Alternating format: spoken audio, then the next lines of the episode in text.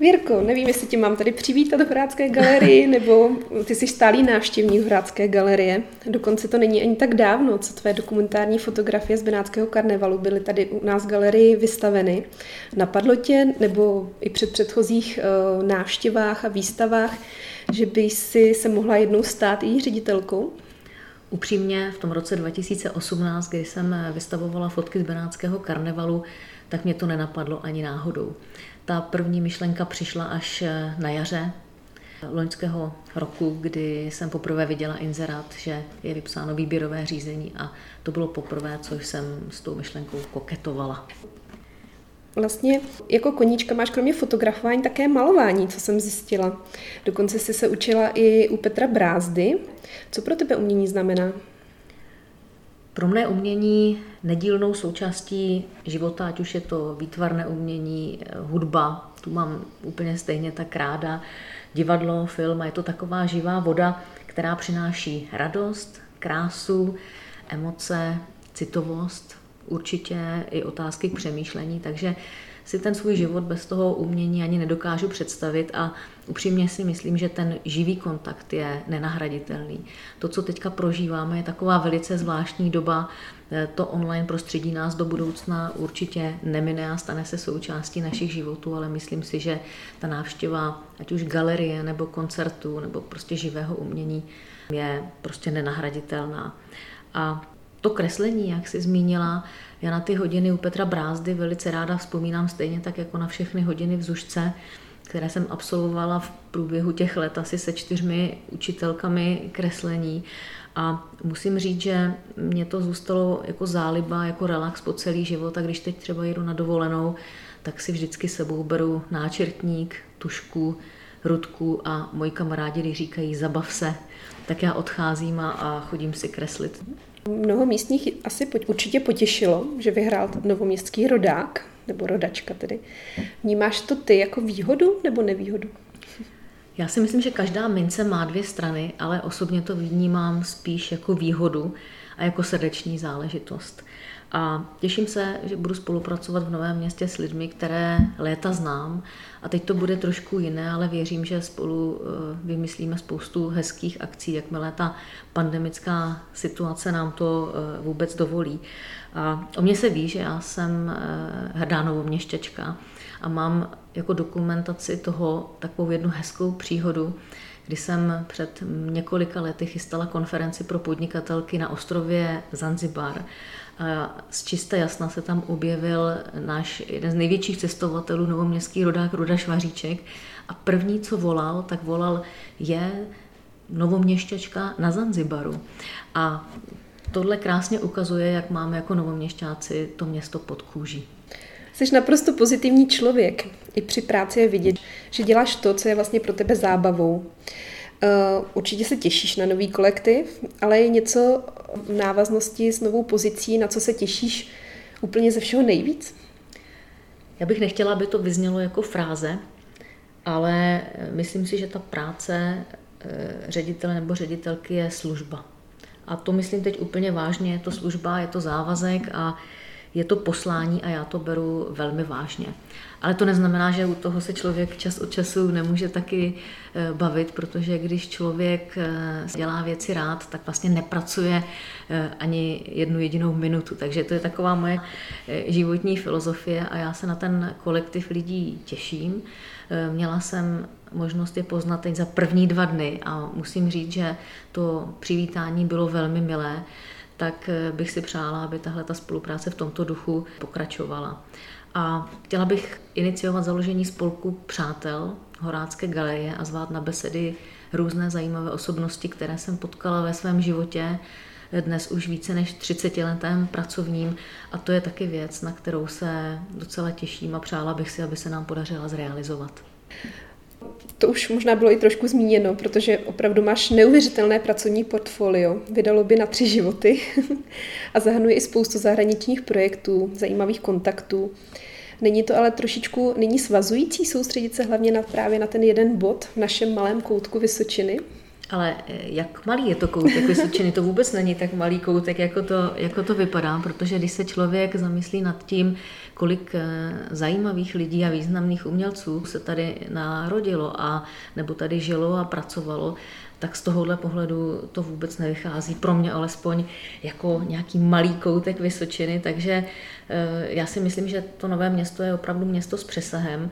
A docela mi na něj sedí motto, které kdysi vyslovil Tomáš Baťa, think globally, live locally, takže něco jako mysli globálně, ale žijí lokálně nebo regionálně. A z toho vyplývá, že já se nebojím, že by to byla jako nuda na Vysočině, tak jak byl film Nuda v Brně, tak já si myslím, že ne, nebude v žádném případě ani tady. Určitě mnoho, nebo aspoň něco z těch svých zkušeností přeneseš i do nového působiště. Prozradíš aspoň něco malinko z vize, která se pod tvým vedením, nebo jak se bude galerie teďka pod tvým vedením ubírat? Já bych si teď moc přála, aby do toho života galerie nezasahovala ta pandemie tak moc, protože jsme včera seděli s Petrou Mrkosovou, která připravovala plán výstav spolu s dalšími kolegy na rok 2021 a je tam připravená spousta krásných výstav, kulturních zážitků na nádvoří, v prostorách galerie, takže to bych byla moc ráda, kdyby mohlo co nejdříve se uskutečnit a všechny tyhle ty plány se staly realitou. Ale co se týče té vize, já jsem ji nazvala Kotva a křídla, zcela záměrně, protože si myslím, že galerie moderního střihu oboje potřebuje. Že potřebuje jednak tu budovu krásnou, která bude v pořádku, která bude dělat krásné výstavy, kde budou fungovat dobré vztahy. To je něco, co žene vlastně ty lidi dopředu, kdy bych si moc přála, aby zde byl kreativní tým lidí, kteří zde pracují a kteří do té galerie přicházejí zvenčí a aby se zde opravdu vytvářela taková komunita lidí, kteří mají tu galerii rádi, chodí do ní rádi, vytváří společné projekty a považují to místo za jedno z nejhezčích míst v Novém Městě na Moravě, které je otevřené a které žije kulturně. A ta křídla, ta jsou vlastně takovým symbolem té dnešní doby, jejímž prvkem je pohyb určitě a je to taková tekutá doba, kdy všechno se děje online, takže to bych si zase moc přála, aby ta galerie rovnocenně se prezentovala i v tom onlineovém prostředí a aby vstoupila do toho veřejného prostoru, protože i tak se přiblíží těm lidem a bude jim na blízku i v téhleté zrovna nelehké době. Takže v tom vidím také velkou příležitost a ráda bych, aby pokračovala ta práce s dětmi, protože mně se velice líbilo to, co říkala ředitelka Národní galerie v Praze Alicia Knastová, která když mluvila o dětských návštěvnících, tak říkala, že tak jak si vychováme mladou generaci, tak budou vypadat galerie za 20 let a pod to bych se velice ráda podepsala. Takže to je i jeden z takových mých jako záměrů, aby tahle ta galerie byla mezigenerační, aby sem rádi chodili nejenom ti tradiční milovníci výtvarného umění, ale by se tady objevovaly i děti a aby se tady potkávali se seniory, kteří prostě mají to umění rádi. Za pár let bude mít Horácká galerie kulatiny. Máš již dnes v plánu něco konkrétního? Třeba vznik publikace nebo nějakou akci, na které bys teďka chtěla pracovat? Já si myslím, že hezkou publikaci by si galerie určitě zasloužila k takovému výročí, protože bude mít v roce 2024 60 let, takže je na to ještě trošku času, ale myslím si, že je ten správný čas mluvit o tom už teď, co je možné udělat, co by mohlo se návštěvníkům líbit, jak je sem přitáhnout i z jiných míst a doufáme, že v té době už i třeba se zahraničí. A pak si myslím, že v roce 2025, kdy uplyne 100 let od úmrtí Jana Šturzy, tak je další takový krásný druhý mezník, který může tomu Novému Městu a Horácké galerii přinést něco navíc v tom ohledu, že můžeme připomenout, jak ten Jan Šturza a další sochaři byli vůbec pro ten rozvoj českého moderního sochařství důležitý a moc bych si přála, aby se to promítlo i do těch aktivit, které tady v roce 2025 budou. Já osobně jsem moc ráda, že galerii povede žena. Dá se poznat z pohledu návštěvníka, že organizaci vede právě žena? Máš v tom třeba nějaké doporučení či tajnou zbraň, jak to tady žensky poznést?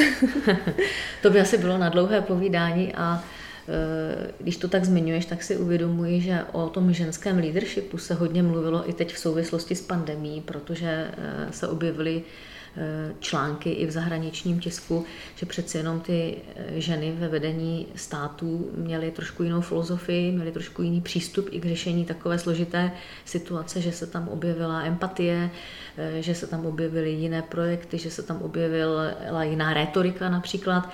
Takže určitě ten ženský přístup bývá jiný než ten mužský. Já jsem řadu let spolupracovala, teď trošku odbočím do světa podnikání, s Moravskou asociací, dnes Českomoravskou asociací podnikatelek a manažerek. A my jsme před mnoha lety dělali takový průzkum, jak se liší ženské a mužské podnikání, jestli je v tom nějaký rozdíl. A ukázalo se, že je, že ženy zakládají menší podniky nebo pracují jako OSVČ daleko častěji než muži, že hodně si vybírají oblast služeb, že nejsou tolik v tom tvrdém biznesu, že méně riskují například. A mimo jiné se třeba taky ukázalo, že podnikají úplně z jiných důvodů než muži, protože chtějí mít trošku svobodu v tom svém rozhodování, že si chtějí ten svůj čas řídit lépe, aby mohli se taky postarat o rodinu, zatímco u těch mužských lídrů ten zisk a ta úspěšnost obchodní v tom podnikání byla velice klíčová. Takže našli bychom tady spoustu rozdílů, jak to funguje. A co se týče galerie, tak já si osobně myslím, že tady že hodně záleží na tom způsobu komunikace, na tom, jaká je ta vize, jak se jí podaří dohromady naplnit celému tomu týmu. A možná tady ani nehraje takovou velkou roli, jestli tu instituci řídí muž nebo žena, ale myslím si, že takové to táhnutí za jeden provaz té instituce je velmi důležité. A mně se moc líbí to, co říká moje kamarádka herečka Zdena Herfortová, že dobré divadlo začíná dobrým vrátným. A já si myslím, že je to pravda pravdoucí. Tak já ti moc přeju, aby se ti tady líbilo, aby tvoje vize byla naplněna a aby prostě jsme semka všichni rádi chodili, a což věřím, že budeme. Měj se hezky. Děkuju.